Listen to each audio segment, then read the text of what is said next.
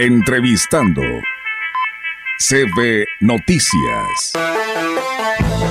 Así es, amigos del auditorio, pues seguimos con más temas aquí en este espacio de la gran compañía y le decíamos, vamos a tocar un tema muy importante que tiene que ver pues a esta decisión que pues hizo la Suprema Corte de Justicia de la Nación precisamente donde pues eh, llevó a cabo pues esta votación precisamente con nueve votos eh, a favor se determina la invalidez del plan B, esta propuesta que presentó el presidente de la República Andrés Manuel López Obrador y para ello porque también está dentro de esta de este plan B lo que viene siendo las reformas a las leyes electorales y que pues hoy ocupa un lugar muy importante dentro de esta decisión. Y para ello pues contamos con la oportunidad de saludar como siempre y el cual nos da muchísimo gusto que hoy nos esté acompañando y que tienes, tenga esa disponibilidad para estar con nosotros. La licenciada Yesenia Polanco de Zul, quien es la responsable de este distrito eh, con cabecera en Ciudad Valles, el distrito 4 del Instituto Nacional Electoral y que saluden esta mañana, licenciada Yesenia. Buenos días y bienvenida a este espacio. Muy buenos días, Olga. Eh, gracias por, por, la invitación, por este espacio eh, que nos permite estar más de cerca con la ciudadanía, con su público. Muchas gracias. Gracias a usted, licenciada. Y bueno, pues eh, su lectura a esta decisión que se dio el día de ayer por parte del Supremo, de la Suprema Corte de Justicia de la Nación. Eh, bien, pues el día de ayer el ministro Alberto Pérez Dayan presentó el proyecto de resolución eh, en cuanto a las impugnaciones a la Ley General de eh, Comunicación Social y a la Ley General de Responsabilidades Administrativas. pero esto tiene es una parte de lo denominado Plan B, que bien que recordemos que en el mes de diciembre pues entró en conjunto con leyes diversas leyes electorales por ejemplo, la Ley General de Instituciones y Procedimientos Electorales, la Ley del Sistema de Medios de Impugnación, esto en, en diciembre. Em, una vez aprobada por la Cámara de Diputados, pasó a la Cámara de Senadores, en la cual em, se aprobaron estas dos primeras, que son eh, las que acabo de mencionar, Ley de Comunicación Social y de Responsabilidades Administrativas. Estas dos son las que se decretaron el 27 de diciembre y son las que fueron impugnadas posteriormente eh, mientras tanto, las otras seguían pendientes.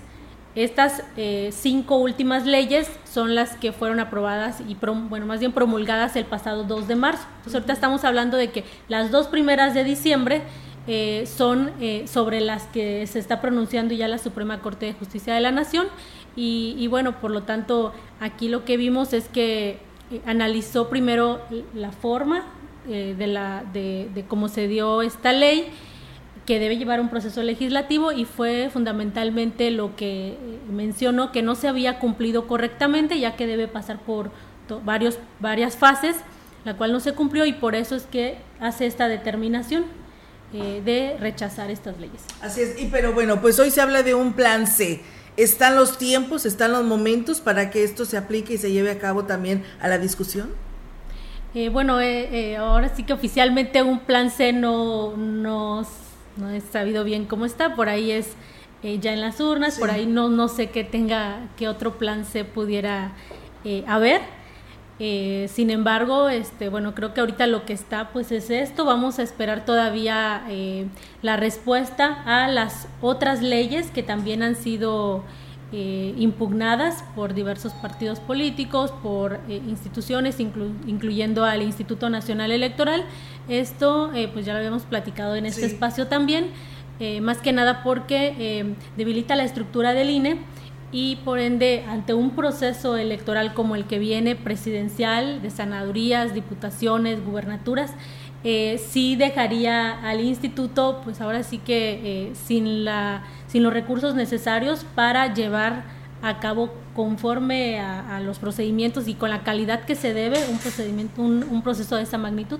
Entonces, bueno, estamos en espera todavía de, esa resolución, pero creemos que va a ser en el mismo sentido, ya que eh, este paquete de reformas entró, entraron juntas, o sea, fueron desde las leyes electorales hasta estas dos leyes por las que se acaban de pronunciar. Entonces pensamos que en ese sentido van a analizar más que nada eh, el proceso legislativo que no se cumplió y bueno, pues desde ahí, ¿no? Ya, ya empieza mal. Y esto es porque el proceso legislativo pues está eh, incluido en la Constitución, o sea, no es nada más algo que, que haya nacido, está, es constitucional y se debe a que eh, todas estas fases permiten que haya una deliberación democrática, que se escucha a todas las partes, porque a final de cuentas eh, todos nuestros representantes en el Congreso, eh, pues ahora sí que representan a una fracción de la población y por eso es necesario que a todos se les tome en cuenta.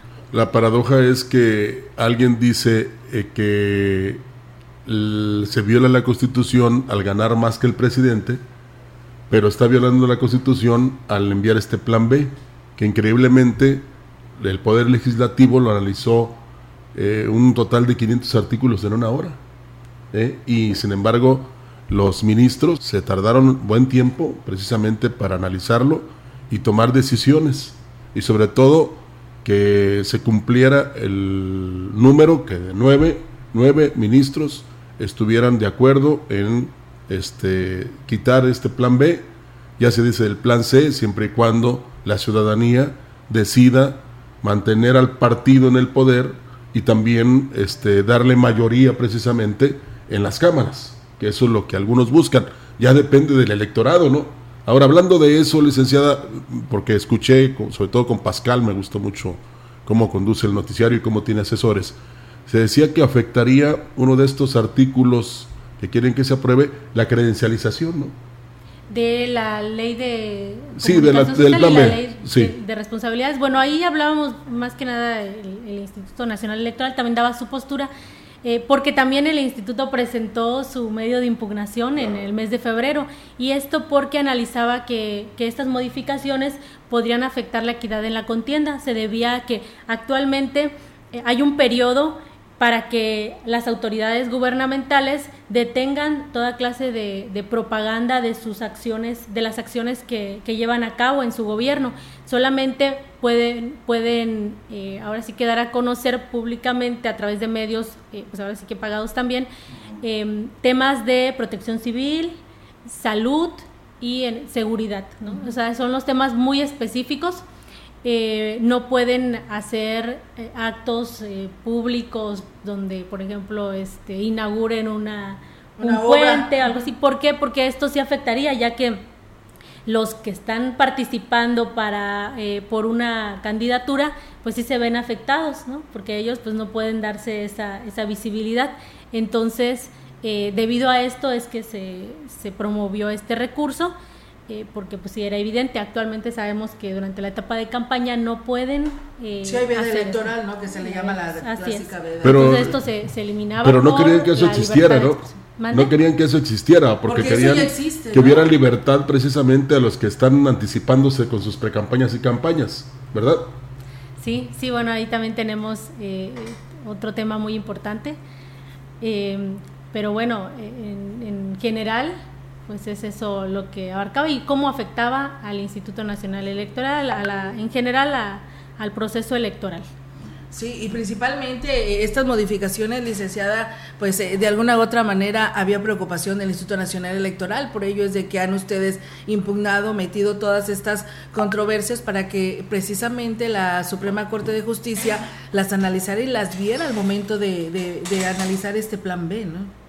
Sí, sí, eh, bueno, como, como institución nos veíamos sobre todo, nos estamos viendo más que nada afectados por los cambios a la Ley General de Instituciones y Procedimientos Electorales, ya que eh, pues ahí se determina la eliminación de las áreas y al dejar solamente una. Entonces, ahí es donde nos afecta eh, principalmente. Estamos en espera.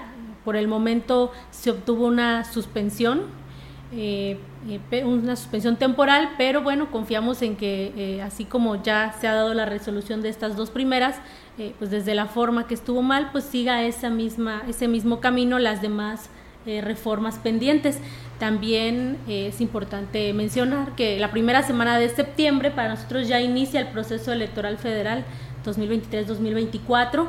Eh, por también por norma 90 días antes no se eh, pueden hacer cambios sustanciales a la ley, por lo que la primera semana de junio pues sería el plazo para en todo caso eh, que se resuelva cómo quedaría al final Pero si es el presidente el que está solicitando eso, ¿se respetarán estos calendarios que marca el Instituto Nacional Electoral?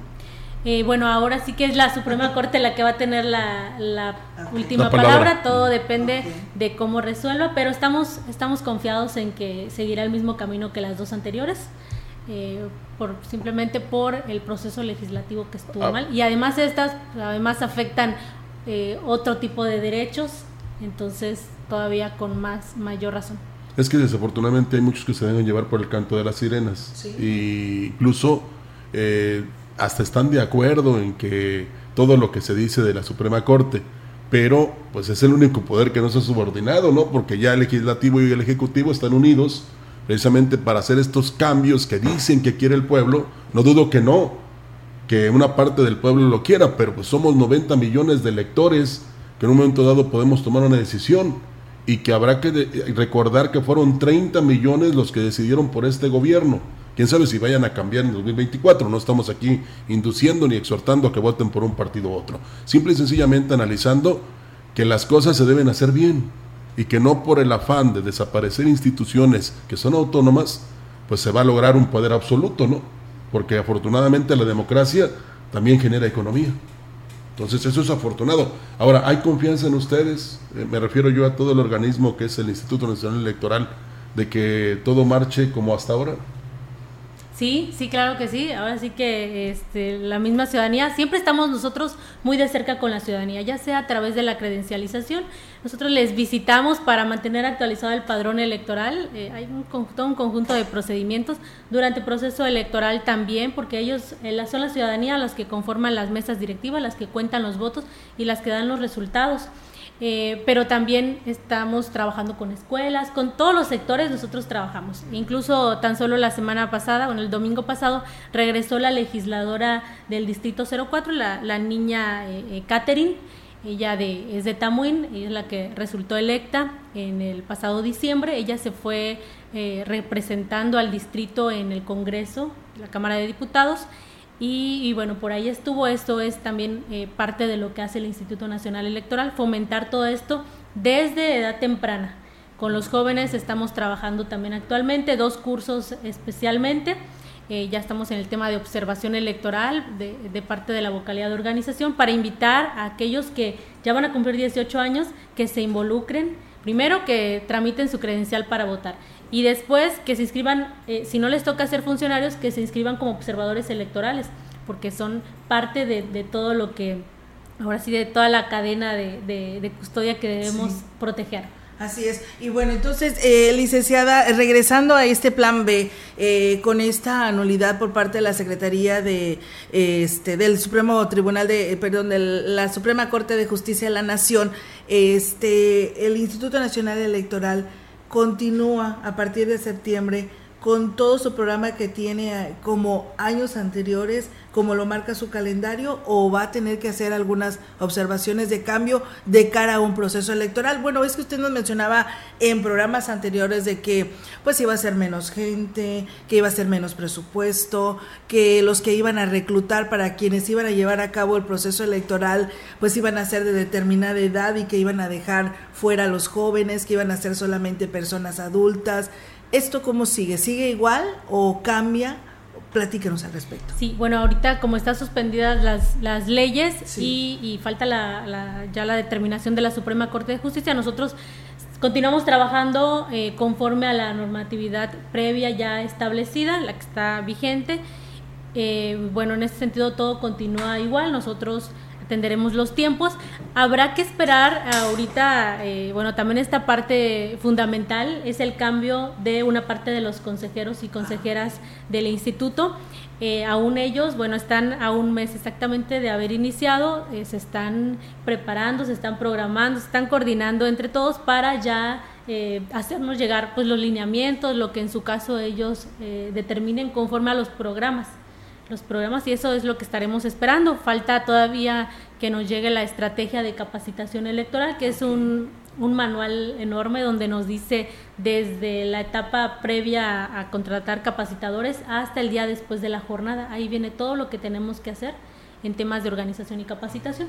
Ese documento nos falta, por ahí tendremos algunos cursos, talleres de capacitación y bueno, para ya empezar a poner en marcha todo este todos estos trabajos ya, están a la vuelta. Y no es tan fácil, ¿verdad? Espero no complicar la licenciada con la pregunta que le voy a hacer.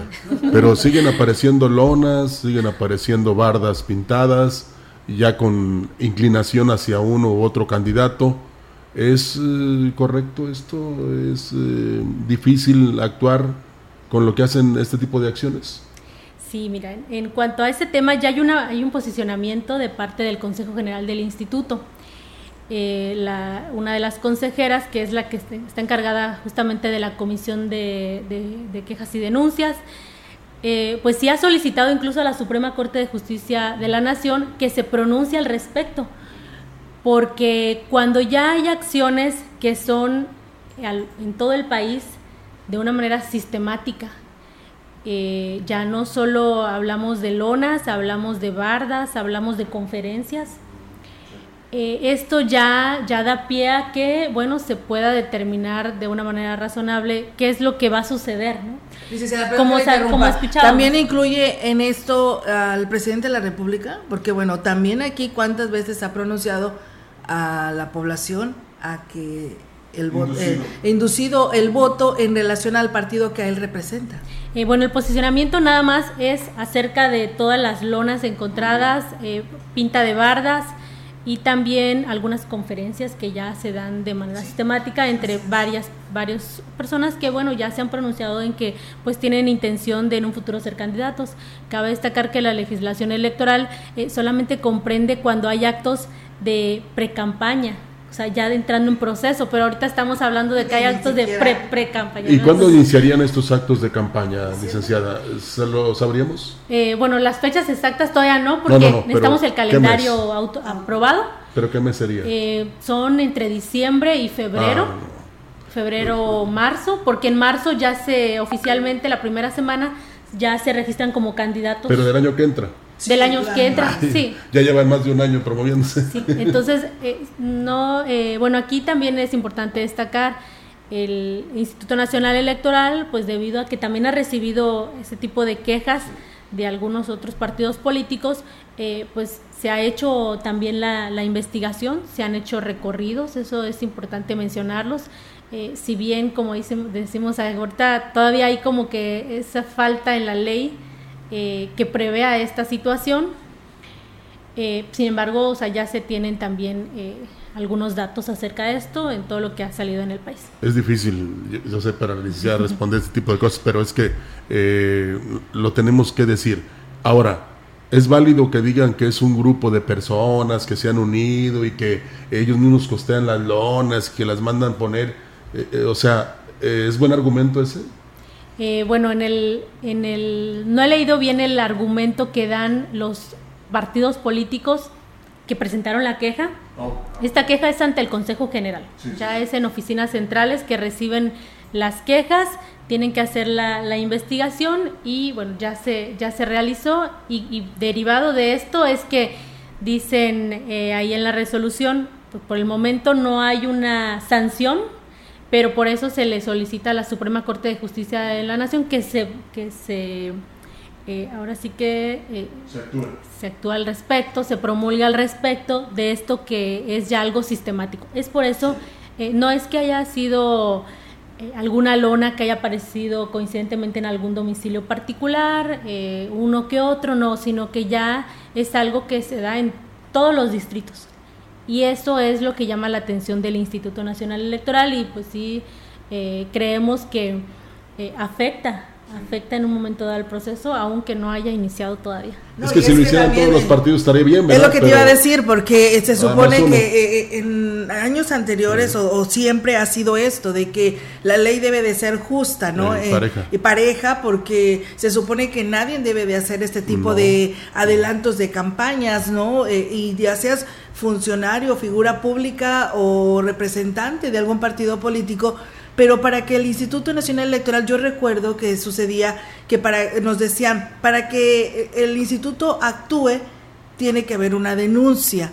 Entonces, me acuerdo que pues los partidos, si ustedes ya tienen denuncias de los partidos políticos, ¿por qué no se actúa de esta manera? Sí, bueno, ahí es la hay una comisión de quejas y denuncias que es la que recibe, eh, investiga atiende y hasta el momento es lo que se ha dicho. O sea, ya incluso se aprobó la, la resolución, prácticamente eh, no hay ahorita una medida eh, para atender, sin embargo creo que es ya un foco de atención, ya se hizo el, el llamado a la Suprema Corte será quien determine, porque pues tampoco el instituto es un órgano que pueda legislar, ¿verdad? En ese sentido, tenemos, tenemos que apegarnos a lo que ya está escrito, pues por eso se le, se le solicitó, eh, pero bueno, sí el instituto ya, ya evidentemente tiene, conocimiento. tiene conocimiento, ya se está trabajando sobre eso, se hicieron recorridos, se encontraron, eh, pues ahora sí que decenas o cientos eh, tan solo en la entidad. Y pues sí es un, llamado también a todos los, los que pretenden participar en un futuro, eh, pues a que nos apeguemos a las reglas electorales, porque todo tiene eh, un, objetivo, ¿verdad? Que, se respete la, norma electoral y que haya equidad en la contienda, que haya una verdadera democracia. No, para algunos violar las leyes es como un ejercicio que ellos practican muy seguido. Y aquí, aunque no queramos, esta manipulación visual tarde que temprano este, llega a la mente de las personas y se inclinan por ese, por ese candidato o candidata que se promocionó mucho antes de lo que estaba este, autorizado. Y eso no se vale. Las reglas deben ser parejas y claras y todos deben cumplirlas. Pero pues hay una serie de pretextos y argumentos que este, lo que quieren es justificar su accionar cuando directamente lo están haciendo y que muchas personas, para muchas personas sería imposible que tuvieran el recurso económico para hacer ese financiamiento de estas precampañas anticipadas. Sí, la verdad que sí. Es algo complicado, pero no difícil, y esperemos que precisamente seguir confiando en, la, en lo que viene siendo eh, la Suprema Corte de Justicia de la Nación para que estas modificaciones a la ley pues sean para el bien de nuestro país, licenciada, que es lo que deseamos y, queremos. Por ahí, aprovechando la oportunidad que la tenemos por aquí, hemos visto que por ahí anda su gente participando, yendo a domicilios, eh, se refería a precisamente a ver el tema de la de los avances de la credencialización o qué es lo que andan haciendo. Digo, para que la gente que nos esté escuchando conozca que gente del INE está yendo a los domicilios. Sí, así es. Estamos en este mes de mayo, estamos en una campaña que se llama Verificación Nacional Muestral. Son dos etapas. En una eh, que es del primero al 15 de mayo, eh, funcionarios del instituto van a estar debidamente identificados con su credencial y chaleco, acudiendo a algunos domicilios, se, hace un muestreo para revisar que la credencial del lector eh, que tenemos nosotros al acudir al domicilio corresponda al domicilio que tiene dado de la persona. Entonces, por ejemplo, eh, nos envían a través de una aplicación aleatoriamente a qué ciudadano vamos a visitar. se acude, se entrevista al ciudadano, también ahí se puede ver si todavía vive ahí o si ya no vive ahí. Eh, estos datos se obtienen en la primera parte. Y tenemos una segunda parte que es verificar que el domicilio existe. Entonces hay que ir también, ver si, el domicilio existe, si existe, si está desocupada la casa, eh, si vive alguien ahí. Y bueno, esta es una manera también de mantener actualizado el, padrón, porque así nos permite saber eh, pues qué, qué, tan actualizado está en ese momento, si hay gente que ya cambió de domicilio y no lo notificó todo eso. También tenemos a la par, y esto es en todo momento, eh, es un programa eh, de entrevistas a la ciudadanía en el sistema, en la base de datos del INE, hay, un, hay una aplicación que detecta caras idénticas o muy similares y entonces nos manda a nosotros la, eh, la notificación para acudir al domicilio ambos. Si por ejemplo aquí hay uno, una persona que se parece o es casi idéntica a una de Guerrero, les manda la notificación a ambos distritos, se les hace una entrevista. A veces resulta ser que, son gemelos, ¿no? Ah. A veces son padre e hijo. O sea, pero eh, pues esto es también con el fin de que en todo momento eh, se tenga un, padrón eh, confiable. Y aparte están las huellas, ¿no? fíjense que, y esto de, de, verificar, porque hubo un partido político que este, recabó firmas de los muertos, yo no sabía que los otros firmaban, pero bueno. Y una última pregunta, licenciada, porque ya vamos a terminar. Quisiéramos tenerla aquí dos, tres horas para seguir platicando. Es, eh, ¿Esto aplica de las precampañas para funcionarios y particulares? Le digo esto porque el evento reciente del Día del Niño, muchos nos vieron repartiendo dulces y juguetes y regalos. ¿Es válido también que a través de eso hagan campaña? ¿O precampaña, perdón? Eh, lo que pasa es que la campaña y la precampaña, eh, ahora sí que la característica va a ser que se llame a, un voto. Así que si se reparten cosas eh, nada más porque pues porque la gente quiere darlos no hay pues no, no hay ninguna restricción aquí eh, sur salta a la vista cuando se pide a la gente que voten por esa persona eh, es la diferencia, ¿no? No, pues habrá que poner ahí un, agregado, licenciada, pues porque... Un agregado donde los funcionarios o los particulares no hagan esto, porque, qué casualidad, ¿no? En Navidad, en Año Nuevo, en este Día de las Madres, el Día del Niño, hay festividades importantes donde tal partido político, incluidos los funcionarios en turno, ahí están. Pues se viene el Día de la Madre, fíjense, y si tiene eh, pico de pato, pata de pato, eh, cabeza de pato, pues es pato, ¿no? Digo yo. Bueno, eh, Terminamos, Olga. Sí, la verdad que sí. Siempre es un gusto tener aquí a la licenciada Yesenia porque pues nos aclara todas estas dudas de lo que sucede a nivel nacional con esto de la Suprema Corte de Justicia de la Nación y que pues bueno, aquí la tendremos y la seguiremos teniendo cada vez que tengamos esta oportunidad para platicar con ella de estos temas que tienen que ver con el mejor país que queremos y uno de ellos es este órgano electoral como lo es el Instituto Nacional Electoral en nuestro país. Así es, muchísimas gracias y bueno, como siempre la invitación a que revisen su credencial de lector, verifiquen si está vigente, eh, porque pues ya, ya nos aproximamos nuevamente a una... ¿Hay muchas citas ahorita? Sí. Eh, bueno, ahorita por la tarde eh, está muy tranquilo, se les invita a acudir incluso sin citas, se les atiende enseguida. Entre después de las 3 de la tarde y cerramos a las 8 de la noche, nada más el día de mañana, por ser el Día ah, de las Madres, a las mamás sí se les da, entonces solo trabajamos medio turno, que es de 8 de la mañana a 3 de la tarde. Muy bien, pues, pues muchas gracias. Ya que el revés sea completo para el plan B, lo vamos a invitar para una mesa huasteca, licenciada. Muchas gracias. ¿eh? Muchas gracias por todo. Cerramos con corte. Así es, eh, gracias a todo nuestro auditorio, que tengan una excelente mañana. Buenos días. Buenos días.